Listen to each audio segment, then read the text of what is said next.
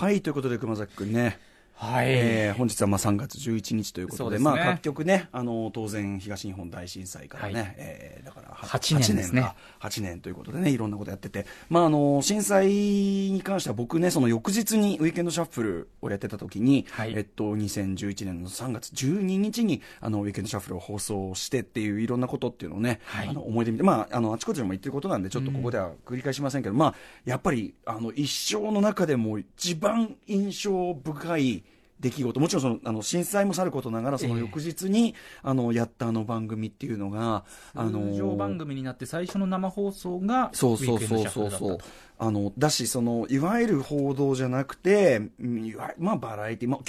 いつもとちょっとモードを変えて、はい。曲をそれ用のやつを選んでかけるというシフトだったんだけど、まあでもバラエティ的な番組という意味では全民放最初だったんじゃないかなっていそうぐらいだったんで、はい。まあちょとにかくその一緒に残るね、あの出来事でございましたっていうのもありますが、ただ今日はですね、まあそのね、各局いろいろやってるんで、ぜひね、そちらも皆さん見ていただいて、思いを新たにしていただきたいってのあるんだけど、いろいろね、ちょっと話さなきゃいけないことがありまして、はい特にやっぱり来週の日曜に迫りました、熊崎和人アナウンサーの、えー日本における結婚披露宴っていうね、まあ一大、一大結婚披露パーティーですか、うん結婚披露パーティーですか、すえーについてと、私ちょっと若干の懸念等がございますので、懸念。えーまた一つ相談させていただきたいなと大。丈夫だと思うんですけどどうでしょう？大丈夫ないんですよ。え？過去の、が過去の例から学ぶと大丈夫ないんです、これは。頼みます 全然大丈夫ないんです。いやいやいやということでいろんな話したいことがありますので行ってみましょうね。アフターシックスジャンクションおめでとう Junction. 3月11日月曜日時刻は6時を過ぎました。ラジオでお聞きの方もラジコでお聞きの方もこんばんは。TBS ラジオキーステーションにお送りしているカルチャーキュレーションプログラムアフターシックスジャンクション通称アトロクパーソナリティは私ラップグループライムスターの歌丸です。そして本日のパートナーは？月曜パートナー TBS アナウンサー熊崎和人ですはい。ということでですね、あの、ちょっと若干、僕、ちょ、ちょっとだけ声枯れ気味な雰囲気あると思うんですけど。はいまあ確かにそうですねんちょっとだけ、ちょっとだけ、ね。あの、というのは、まあ、あの、土日と、えっ、と、ライムスターの47都道府県ツアーの、えー、2カ所目、3カ所目、えー、2カ所目は岐阜で、はいえー、3カ所目は、えー、三重県の四日市市、ね、ところ行ってきてですね。お疲れ様でございます例によってまたメールもいっぱい来ていただいて、いただいておりまして、来ていただいた方、ちょっと代表的なところだけ読もうかな。えー、ラジオネーム、増岡さん、9日の岐阜のライブ行きました。自分にとって初のヒップホップライブであり、初の生ライムスターでした。えー、生のお三方は当然ですが、すごい立体的で、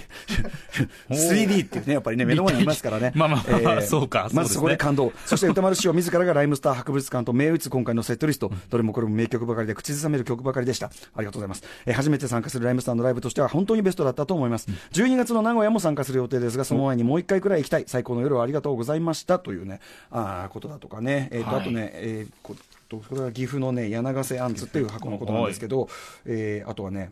例えばね、三重県の方に来ていただいた方は山田さん、ね、えー三重県四日市市でキングオブステージボリューム14参加してきました。えーこれまで東京か川崎のライブしか参加したことがなかったのですが、47都道府県ツアーのウェブサイトを見て、こんなにあるなら観光がてら少し離れたところに行ってみようかと思い、かねてから行きたいと思っていた三重県にしました。だからちょっと旅行がてら、そうなんですね結構ね、そういうファンの方も結構いらっしゃって、えーライブはバカみたいに盛り上がりつつもライムスターのキャリアを感じられるもので変化し続けたから生き残れたんだという言葉に感動しました。えー生まれて初めて三重県ナンバーワンというコール,、えーコールレスポンスをして、ちょっとした潜入気分も味わいましたというね、ライムスターのおかげで楽しい旅行になりました。ありがとうございましたというね。はい、えー皆さんメールありがとうございます。ありがとうございます。はい、でですね、まあ、あの、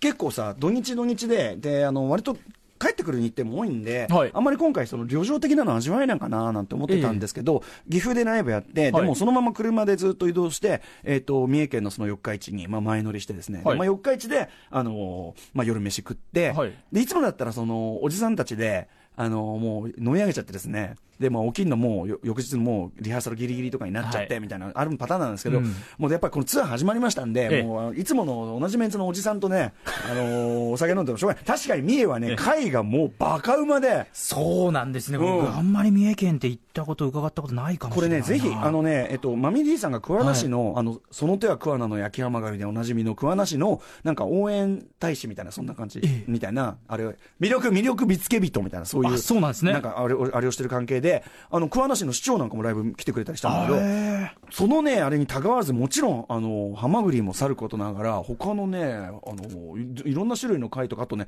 えっと、し島マダイか島マダイのマダイ。うんめっちゃ、とにかくね、あの、東京で食べるそれと違うね、なんか濁り身のないね、透明感のあるじゃん、どれも貝。いい貝ですねやっぱり足が速いから貝は。はいそんなのあって、でめっちゃ美味しいんで、だからちょっとぜひ皆さんね、三重県に貝食べに行ってくださいね、ということも言いたいぐらいの感じだったんですけど、で、そのとにかくおじさんたちとね、貝、でも貝食って、ね、酒飲んでうひゃーっつったら、まあ、どまあ、どうせまた500回ぐらいしてる話でゲラゲラ笑うだけだから。盛り上がりそうな感じしますよ。うんあ盛り上がるは盛り上がるんだけど、中吉さんたちね、それはそれでいいんだけど、これはちょっとね、人生のこの貴重な時間をね、無駄にするわけにいかないっつって、あの、早めに寝まして、はい。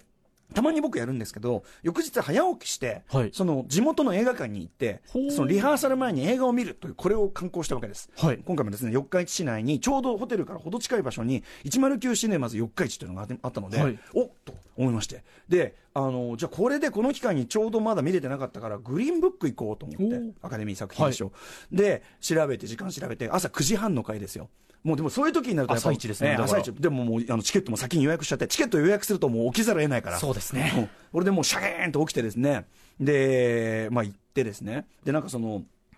まあ、なんていうのかな、そういうショッピングモール、まあ、デパートチックなっていうか、そういう総総合し、アピタっていうね、商業施設の中に入ってるんだけど、はで、109シネマズってこう出てるわけ、看板が。はい。で、まあ、どう出てるから、まあ、そこから入るかなと思うじゃないですか、普通にね、案内通りに。ところがですね、僕、まあ、9時半のからの会で、9時にその目の前行ったんですけど、9時にはそのビルが開いてないんですよ。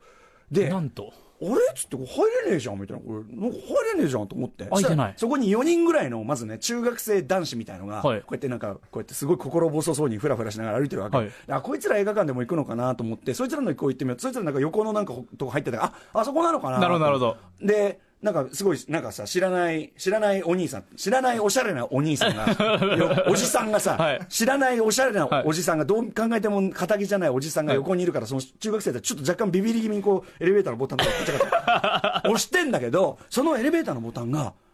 上につかないわけ。つまり、このエレベーター上に運行してない系のやつだったわけよ。で、こうやってしばらくカチャカチャやっても動かないわけ。はいで、しばらくその中学生4人と俺だけこのなんか空間でだんまりしながら、3分ぐらい待って、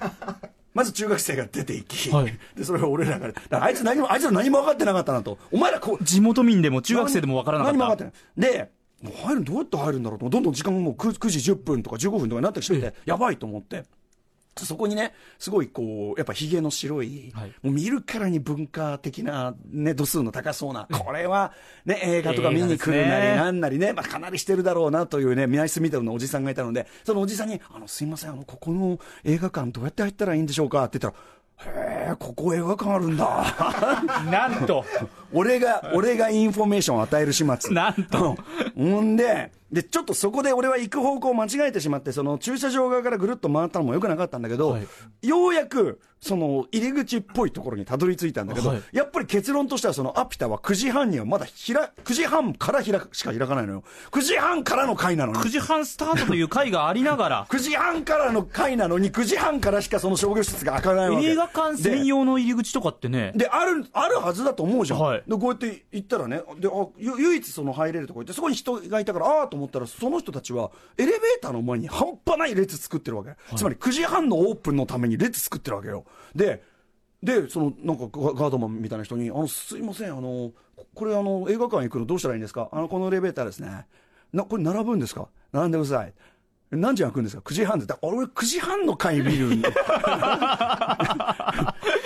で、その、俺の、その、唖然としたはい様子に気づいたのか、ガードマンさんが、あの、どうしても急ぎたいなら、地下の駐車場のエレベーターを使ってくださいって言って、はあ、ちょっと分かりづらい動線だなと思って、地下行ったら、その駐車場のところのエレベーターは確かに直通であって、だから要するにほとんどの人は車で来るっていう前提なのかもしれないですけど。そうか、そういうことなんですね、で四日市市ってのはですね、あの非常に綺麗なんです、街が。もうすごく道が広くて、はい建物もドーンでかくてですね、すごくあの綺麗なんですよ。なんだけど、道がドーンって広くて、それな割に、あの日曜の昼なのに人が全然いないっていうね、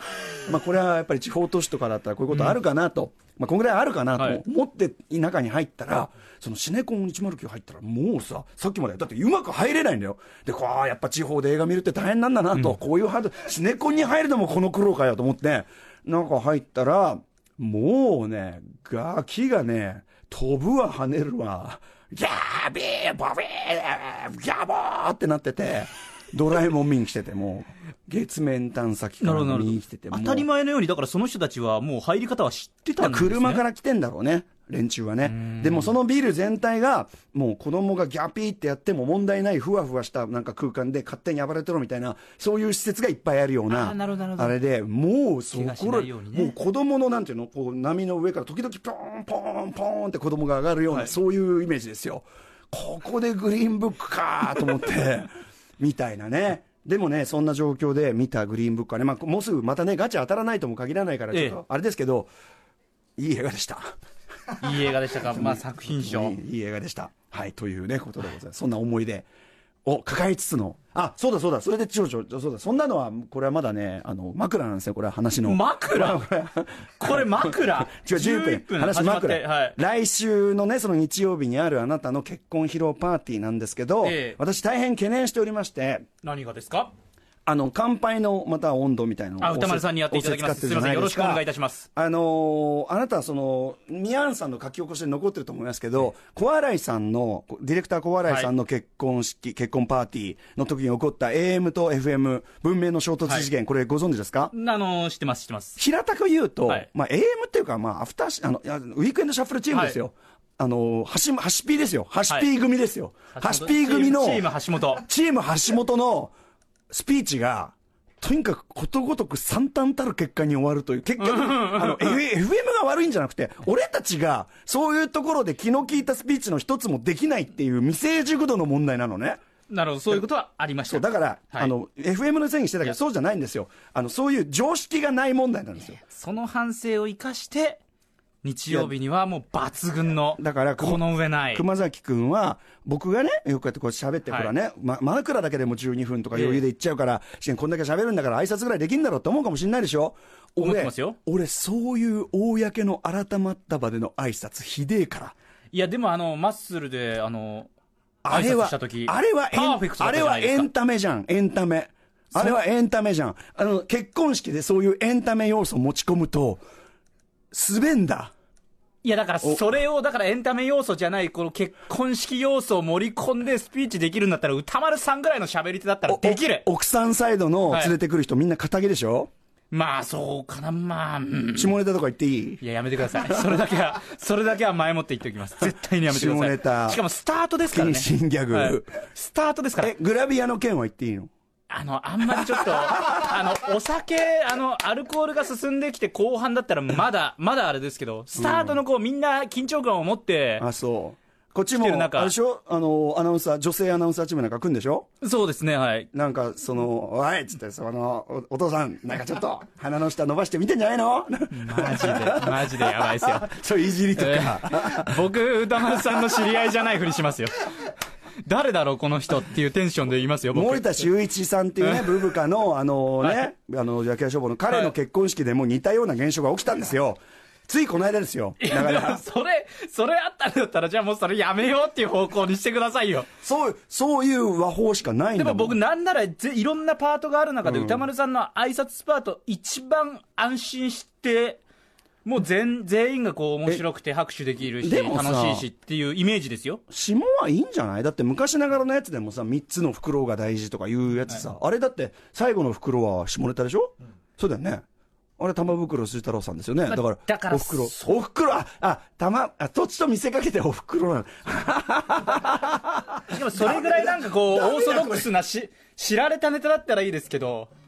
ダメだこりゃ。まとまらなかった。さあ、メニュー紹介いってみましょう。はい。この後すぐです。本を愛する人が集う祭典についてのレポートです。その後6時30分からは、プロ主評価でプロインタビュアーの吉田剛さんが登場です。そして7時台からは、えーミュージックゾーンライブダイレクト。前回は1月8日ですね、えーアトロック史上最大の爆音を披露してくれた4人組ロックバンド、えーブライアン・ザ・サンのスタジオライブ、本日ももうばっこり、めちゃめちゃアンプが積んでありますので、スタジオ内にもうビンビンビンビンビンとね、音波が来る予定でございます。はいそして8時からは特集コーナー、ビヨンドザカルチャー。今夜は、アーバンモダンファンクの始祖、ジャネット・ジャクソン特集パート2。改め、1986年のジャネット・ジャクソン、バイ、ノーナ・リーブス、西寺豪太。はい、えー先月の来日公演も記憶に新しい世界的アーティスト、ジャネット・ジャクソン特集の第2弾。前回私ちょっとインフルエンザでね、お休みさせていただいた回でございます。えー今夜は、1986年にジャネットが発表したアルバム、コントロールが、以降の音楽シーンにどのような影響を与えたのか、非常に要するにもう、あの、不可逆的な、あの、大きな、こう、エポックメイキングで作品となったわけですよね。えーそのあたりを中心に、ノーナ・リビス、西田豪太さんに解説していただきます。そして番組の最後にはプロレスラーのスーパーササダンゴマシンさんが登場します番組では皆様からの感想やリアクションツッコミなどのメッセージを募集していますメールアドレスは歌丸アットマーク TBS.CO.JP 歌丸アットマーク TBS.CO.JP 読まれた方全員に番組ステッカーを差し上げますえー番組の公式ツイッター、インスタグラム、公式 LINE も稼働中です。ツイッターの実況は、ハッシュタグ歌丸ローマ字で歌丸でお願いいたします。それでは、アフターシックスジャンクション、行ってみよう After Six Junction.